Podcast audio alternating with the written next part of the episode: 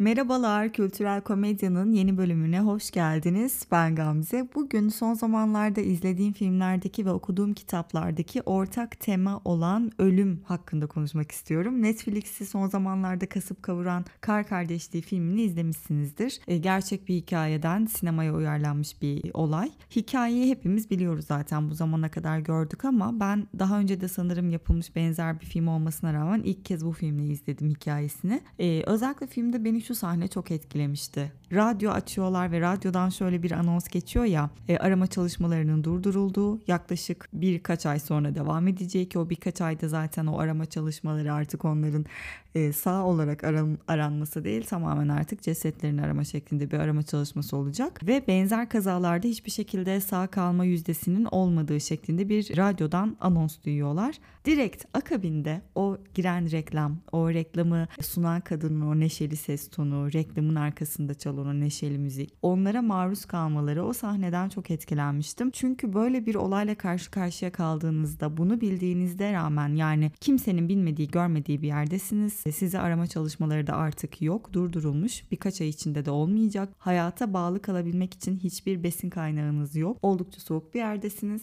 ve radyoya eriştiğiniz anda da sizden herkesin umudunu kestiğini duyuyorsunuz ve akabindeki o neşeli ses ayrı bir e, dramatize katıyor tabii ki olaya. Buna rağmen hayatta kalma içgüdüsü ve bu doğrultuda yapılan hareketler aslında insanın evet insan ölümün farkında olan, ölümlü olduğunun farkında olan tek varlık ama buna rağmen e, hayata tutunma çabası, o yaşama çabamızın ne kadar büyük bir kuvvet olduğunu düşündürdü bana. Aynı şekilde Irvin Yalom'un Ölüm Kalım Meselesi kitabını okudum yine son zamanlarda peş peşe tesadüf eseri. Yine orada da insanın ölüm karşısındaki çaresizliği, ölümü belki bir tercih olarak kabullenmesi ve ölüm karşısında sevdiklerimizin kaybı karşısında, ölümü karşısında yapacağımız, yapmayacaklarımız gibi pek çok konu vardı. O kitabı da okumanızı öneririm. Ben de bugün ölüm hakkında konuşmak istiyorum. Çünkü bence ölüm bilinci hayatı anlamlı kılan bir farkındalık. Hatta hayata baktığımızda dinler, psikoloji, felsefe, sanat, bilim, edebiyat tüm bu alanların arkasındaki yaratım sürecinde ölümün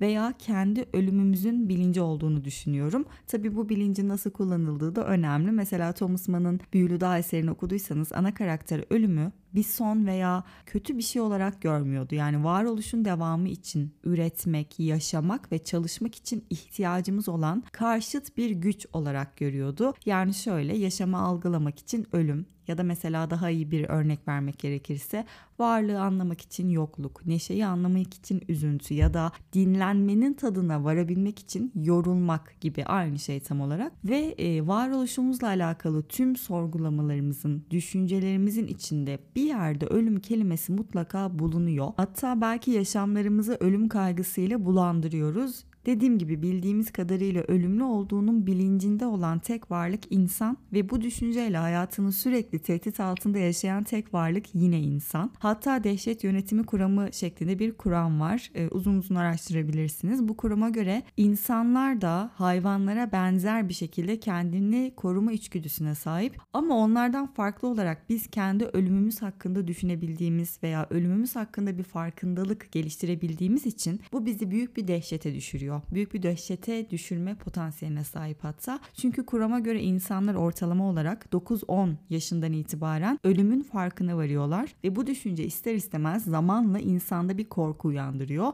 ve bu kuramla ilgili bir takım deneyler yapılıyor mesela. Benim en ilgimi çeken şuydu. Amerika'da yapılıyor tabii ki bu deneyler. Amerika'da bir grup hakimi alıyorlar ve ikiye ayrılıyor hakimler. İlk gruba genel geçer sorulardan oluşan bir anket veriliyor. Hayatlarıyla ilgili vesaire genel geçer sorular. Diğer grup gruba da ölümle ve aidiyetle alakalı sorulardan oluşan bir anket veriliyor. Akabinde hakimler alınıyor ve önlerine bir hayat kadını getiriliyor. Hakimlerden kendisine genel geçer sorular yöneltilen hakimler örnek veriyorum 1000 dolar kefarete hükmediyorsa ölümle yüzleştirilen hakimler 9 kat daha yüksek bir kefarete hükmediyorlar. Çünkü onlar ölüm düşüncesiyle yani o insanda yarattığı dehşetle, aidiyet duygusuyla, etik ya da ahlak gibi düşünceler nedenlerle daha sert bir pozisyona geçiyorlar karar vermeden önce. İşte bu bilinç yani bu ölüm bilinci dünyadaki bu kısa süreli fani varoluşumuz bizde bir de ruh kavramını ortaya çıkaran bir şey. Çünkü sonuçta bugünkü anlamıyla dinler yokken bile insanlar ruh kavramına öteki dünyaya bir şekilde inanmışlar. Temelinde de bence şu var. Yani biz o kadar önemli varlıklarız ki beynimizle, düşüncelerimizle, varlığımızla, benliğimizle her şey bir ömür kadar kısa bir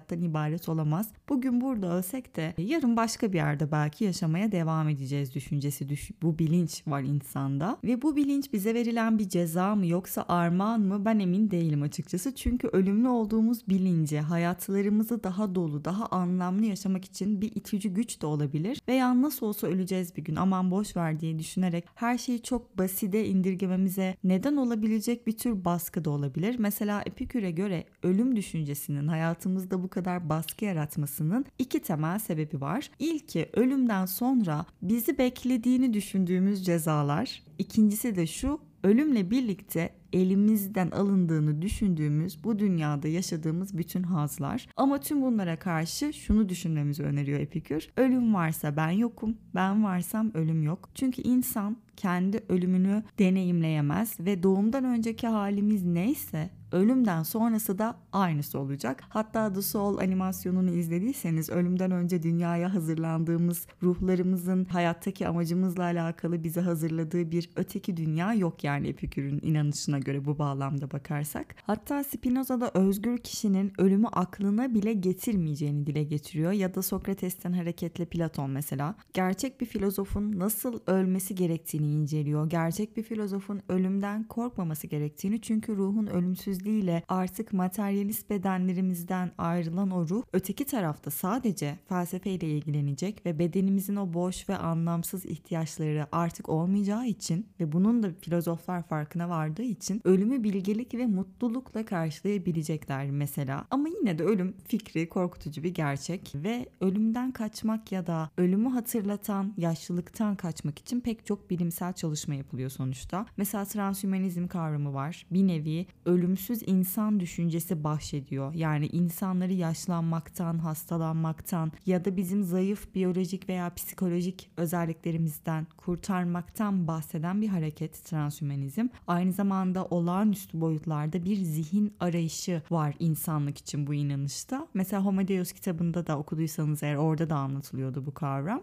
farklı bir bakış açısından. Ama sonuç olarak böyle bir hareket ya da düşünce insanın kendi eliyle kaderini ve türünü yok edecek bir hareket. Çünkü mesela dondurulan insanlar da var 1960'larda başlayan bir süreç. Estetik operasyonlar var. Çünkü doğal yaşlılık sürecini geciktirmek, engellemek istiyoruz. Neden? Yaşlılık bize ölümü hatırlatıyor. Gençlik güzelliği hatırlatıyor. Ve biz ne yaparsak yapalım yani uzay alternatif yaşamlarda yapsak, transhümanizmle bir nevi ölümsüzlük de yaratsak, yine de evren bilimsel olarak gitgide kendi içine çekilecek ve kara deliğe dönüşecek ya da dini boyutta kıyamet kopacak. Yani ölüm ya bugün ya 12 milyar yıl sonra yaklaşık olarak bir şekilde var olacak. Tüm bunlara rağmen farklı bir bakış açısı olarak da şöyle bakabiliriz. Ölümlülüğümüzün farkında olmamızla alakalı. İnsanın bu bilinçle ortaya koydukları mesela. Çünkü bizim iki temel içgüdümüz var. Biri bilimsel olarak bakacak olursak üremek ve hayatta kalmak. Ya da Freud'a göre neydi? Eros ve Thanatos. Yani Eros'u burada yaşam içgüdüsü, Thanatos'u da ölüm içgüdüsü olarak görebiliriz. Ve biyologlar bundan hareketle aslında cinsel ilişkiye girmemizin sebebinin üreme içgüdüsünden kaynaklandığını söylüyorlar. Çünkü biz bu dünyaya bir şey bırakmak istiyoruz kendimizden bir nesil bırakmak istiyoruz. Ölümlü olmak istemiyoruz. Bıraktığımız nesillerle adımız, soyadımız, yaptıklarımız, hatıralarımız bir şekilde nesiller boyu yaşayacak. Veya ün, şöhret arayışı, adrenalin gerektiren eylemleri çok fazla yaparak ölüme bir nevi meydan okumak, ölümün üstünden gelmek ya da ölümün karşısında bak sana çok yaklaştım ama seni yendim gururu bir eser ortaya koymak. Bunların hepsi aslında bir nevi ölümsüzlük arayışı veya ölüme karşı meydan okuma güdülerinden kaynaklanıyor. Hatta bazı psikologlar mesela şunu da diyor. Bedenine ekstra dikkat eden insanların yani bu şöyle gereğinden fazla spor yapan insanların ya da çok çok fazla dövme yaptıran insanların bu eylemlerinin altında aslında yine ölüm düşüncesi yatıyor. Yani bu beden benim ve sadece benim hakimiyetimde. Ben hiçbir şey borçlu değilim ne bu hayata ne bu dünyaya gibi bir düşünce var ve ölüme meydan okuma fikri var. Aslında ölüme dair ilk algılarımız biraz da yaz tutma süreciyle bağlantılı. Çünkü ölümle yüzleşmemiz bizim, kendi ölümlülüğümüzün farkına varabilmemiz biraz da aslında başka birisinin ölümü sayesinde gerçekleşiyor. Bu hiç tanımadığımız birinin cenaze merasimi olabilir ya da çok sevdiğimiz birini kaybettiğimizde de olabilir ama o yaz süreci bize ölümle bağdaştıran bir süreç. Aslında yaz kavramının Latince kökeni, Latince kelime kökeni şu bir çeşit işkence aletinden türeyen bir kelime. Yani yaz kelimesinin kökeni Latince buradan geliyor. Bu da ilginç bence. Ya da mesela ölen kişinin ardından hep ne deriz? Kökenden bahsetmişken bu da çok ilgimi çekmişti çünkü. Hep müteveffa olarak bahsederiz ya ölen kişiden. Müteveffa kelimesi de Arapçadan dilimize gelen bir kelime ve borcunu ödemek, hesabı kapatmak, görevini yerine getirmek gibi anlamları var. Yani sanki hayata gelmekle hayata karşı, insanlara karşı ya da bir şeye karşı bir borcumuz var ve yaşadığımız müddetçe bu borcumuzu kapatıyoruz, gerçekleştiriyoruz ve bu sayede ölüp gidebiliyoruz gibi bir anlamı var altında. Bence ilginç. Bu anlamda çok ilginçti. Öğrendiğimde ilgimi çekmişti. Yaz sürecinde ama en çok kullandığımız kelimelerden birisi ya da ölenin arkasından kullandığımız ilk kelimelerden birisi ne oluyor? Merhum göçtü gitti, öldü gitti artık öteki dünyaya gitti, intikal etti. Yani sanki buradan çıktı, başka bir yere gitti ve başka bir biçime geçti gibi bir algımız var. Ölümün ardından o yaz sürecinde ve sonrasında kaybettiğimiz insanlar tarafından artık sevilmeyecek, ilgi göremeyecek olmak bizi en yaralayan şeylerden birisi belki de. Ne kadar gerçekçi olursak olalım, materyalist olursak olalım ya da dini veya ruhani düşünceleri belki gerçek dışı, belki saçma bulsak da her insan ölümden sonraki hayatı bir nokta noktada kafasında bir yere oturtmaya ya da ruhani tesellilere başvurmaya çalışıyor. Ölülerin hemen gömülmek istenmesi mesela tabii ki bunu tıbbi gerekçeler dışında söylüyorum elbette ama e, nasıldır çünkü ölen kişi derhal en kısa sürede gömülmek istenir. Evrensel açıdan belki de en kısa sürede yakılır vesaire farklı ritüeller var. Ama ölen kişiye düzenlenen merasim her neyse bunu bir an önce yerine getirmek istiyoruz. Sebebi o kişinin öteki tarafa ya da artık hiçliğe intikalini bir an önce yapmayı, bu dünyayla olan ilişkisini bir an önce kesip onun artık buradan gittiğini idrak etmek mi? Yoksa bu yükü üzerimizden atıp artık e, o yaz sürecini tamamlayıp hayatımıza devam edebilmek, orada olan, gözümüzün önünde olan ölümü bir an önce göz önünden kaldırmak gibi bencil bir içgüdümü bilemiyorum. Ben biraz ikinci düşünceye yakınım açıkçası. Hatta ölümden bu kadar korkulmasının sebebi de bence bu cenaze merasimlerinin o tüm duyguları barındıran korkutucu havası. Yani merasimler bana göre hem o insanın tamamen göçmüş olmasının bilincine varmak, mesela Yunan mitolojisinde de gözlerine dudaklarına konulan parayla öteki tarafa geçtiğinden tam olarak emin olmak, hem de merasimi tamamlayarak bir sonraki yas aşamasına geçip bu aşamaları tamamlama arzusu ve yine ne kadar materyalist olursanız olun ne bir dine ne bir yaratıcıya inanmayın, ölümün ardından her insan kaybettiği insanla konuşmak, yaptıklarının, söylediklerinin ölen tarafından fark edildiğini düşünmek istiyor. Bu düşünce düşünceye tutunarak yaz sürecini olabildiğince sağlıklı geçirmeye çalışanlar dahi var. Çünkü sevdiklerimizi kaybettiğimizde neden üzülüyoruz? O kişi tarafından bir daha asla sevilemeyeceğiz, desteklenemeyeceğiz ya da o kişiyle bir daha asla aynı hislerle yaşayamayacağız.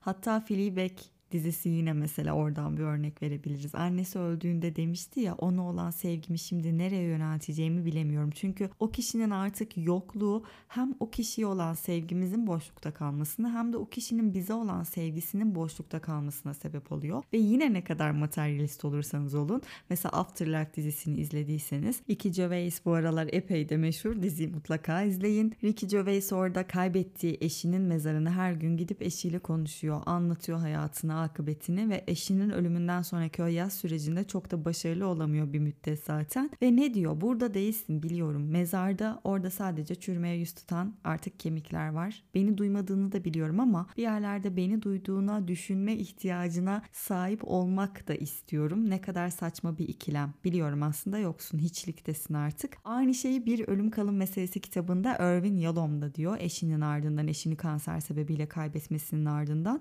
Bu arada Marilyn Yalom Yolom ötenaziyle kendi isteğiyle hayatına son veriyor. Çünkü 87 yaşında ve kanser hastası. Kitabı yazma fikri de aslında Merlin Yolom'dan çıkmış. Bir bölümü Irvin Yolom, bir bölümü Merlin Yolom yazıyor ama kitapta o ilerleyen aşamalarda hastalığın da ilerlemesi, ağrıların artması ve ona Merlin Yolom'a ötenazi kararını aldıran süreci net bir şekilde okuyabildiğiniz için ve ölümünün arkasından Irvin Yalom'un o yaz sürecini de net bir şekilde okuyabildiğiniz için çok etkilendiğim bir kitap olmuştu. Ve Irvin Yalom da kitapta aslında Afterlife'dakine benzer bir yaz tutma sürecine sahip. Çünkü Irvin Yalom da ölümden sonraki hayata inanmıyor. Yani burada ölen artık bilincimiz, ruhumuz yok. Öldüğümüz anda bunlar yok oluyor. Ama şuna çok ihtiyacım var yazıyor kitapta. Yani biliyorum yoksun orada mezardaki şey sadece çürüyen bir beden ama seninle konuştuğumda, sana bir şeyler anlattığımda beni bir yerlerde duyuyor olma ihtimaline sığınıyorum. Buna sığındığım anlarda da bunun ne kadar saçma olduğunu farkına varıp kendi kendime gülümsüyorum diyor hatta. Ölümün arkasından bir nedene tutunma ihtiyacı hissediyoruz. Hem sevdiğimiz insanları kaybetmenin arkasından hem de onlarla birlikte kendi ölümümüzün de aslında ne kadar yakında ve ne kadar belirsiz olduğu düşüncesi bize bir de neden sorusunu yöneltiyor. Yani neden bu hayattayım? Neden yaşıyorum? Hayatımı nasıl anlamlı sürdürebilirim? Hayatımın anlam derinliği nedir? gibi sorularla da karşı karşıya bırakıyor ölüm kavramı bizi. Yaşamın ne anlamı var sorusunun temeli zaten ölüm düşüncesi. Çünkü bir gün öleceksek tüm bunların ne anlamı var? Hepimiz bu soruyu mutlaka bence bir kere sormuşuzdur kendimize. Ve aslında tüm bu soruların cevabı yani hayata değer vermemizin yolu başkalarını sevmemiz, her şeyi en derin şekilde sevmemizin yolu bu yaşantıların hepsinin bir şekilde bir gün kaybolacağının farkında ve bilincinde olmak. İnsanın kendi ölümü hakkında bilince sahip olan tek varlık olması insana bahşedilen bir armağan bence. Hatta Ikarus'un hikayesini biliyorsunuzdur. Yunan mitolojisindeki Ikarus'un güneşe çok fazla yaklaştığı için kanatları eriyerek yok oluyor ve Ege denizine düşerek hayatını kaybediyor. Aslında çok yaklaşmaması gerektiği ona babası tarafından öğüt verilse bile yine de ölümle karşı karşıya gelerek bunu kendi rızasıyla gerçekleştirerek kendi ölümünü kendi getiriyor. Ikarus'un hikayesinde olduğu gibi her anımızı ölümün tamamen farkında olarak yaşamak hiç kolay değil. Çünkü ister istemez ölüme daha da yaklaşabiliyoruz. Kendi elimizle kendi sonumuzu getirebiliyoruz. Bu hikayeden bu anlamı çıkarabiliriz mesela. Yani ne kadar bastırmaya çalışsak da ne kadar bu düşünceyi göz ardı etsek de yeterince uçtuğumuzda hayatımızı yeterince yaşasak bile özgürce bir şekilde ölüme ne kadar yakın olduğumuz bilinci bizim peşimizi bırakmayan bir bilinç. Ölüm korkusuyla alakalı bunu çok güzel betimleyen eserlerden birisi de tabii ki bir psikologdan daha da güzel tahliller yapan insan ruhuna ilişkin Dostoyevski'nin Suç ve Ceza kitabı. Ölüm cezasına çarptırılmış birinin sehpaya çıkmadan bir saat önce şöyle söylediğini aktarıyor ya Dostoyevski. Yüksek bir yerde bir kayanın üzerinde ancak iki ayağımı koyabileceğim kadar daracık bir yerde yaşayacak olsaydım Dört bir yanım uçurumlarla, okyanuslarla çevrili olsaydı, fırtınalar, zifiri karanlık olsaydı her yanım, kimsecikler olmasaydı yanımda, o daracık yerde öylece bir ömür, binlerce yıl, sonsuza dek yaşamak isterdim. Şimdi ölmektense öyle yaşamak isterdim. Yaşayabilsem, yalnız yaşayabilsem, yaşayabilsem şeklinde bir haykırışı vardı. Sehpaya çıkmadan bir saat önce ölüm cezasıyla yani kendi ölümüyle çok yakın olan bir idam mahkumunun son sözleri. Bunlar bence gerçekten de belki de edebiyatta ya da genel olarak insanlık tarihinde ölümü en güzel betimleyen sözlerden birisi. Benim hiçbir zaman aklımdan çıkmayan bir pasaj bu kitaptan. Sona doğru gelirken şunu söyleyebilirim. Ölüm Rilke'nin Rilke'nin bir şiirinde de geçtiği gibi hayatımıza imkan veren tek şey, kimilerine göre tüm dertlerin bittiği, kaygının ve üzüntünün son bulduğu bir yer ve ölümle Stendhal'a göre mesela yine başka bir edebiyatçıdan örnek vermek gerekirse, ölümle doğal bir ilişki içinde olan tek şey aşk. Stendhal'a göre mesela ne kadar büyük bir aşk yaşarsak yani yaşadığımız aşk ne kadar gerçek bir aşksa ölüm daha az korkutucu oluyormuş. Bunun nedenini anlamak isteyenler mesela Genç Werther'in acıları yazıları, Madame Bovary gibi eserlere bakabilirler. Bu eserlere baktığımızda aşk varsa, yaşadığımız aşk gerçek bir aşksa, ölümün bizim için bir son olmadığı ya da gözümüzü çok korkutmadığı fikrinin ne kadar yaygın bir inanış olduğunu bu eserleri okuyunca da yine daha iyi anlayabiliriz belki. Son olarak da şunu söyleyebilirim. Heidegger'in şu düşünceleri belki ölümle nasıl yüzleşmemiz gerektiği hakkında bize bir ipucu verebilir. Ona göre ölümle gereği gibi yüzleşebilmek için herkesin zaten ölmekte olduğu gerçeğini kabul etmesi gerekecek. Çünkü ölüm nihayetinde çıkıp gelecek müstakbel bir olay değil. Yani insan kendini vakti geldiğinde ölecek biri gibi değil, hali hazırda ölmekte olan biri gibi idrak edebilmelidir Heidegger'e göre. O zaman bir sonraki bölümde görüşmek üzere. Kendinize iyi bakın. Hoşçakalın. Bay bay.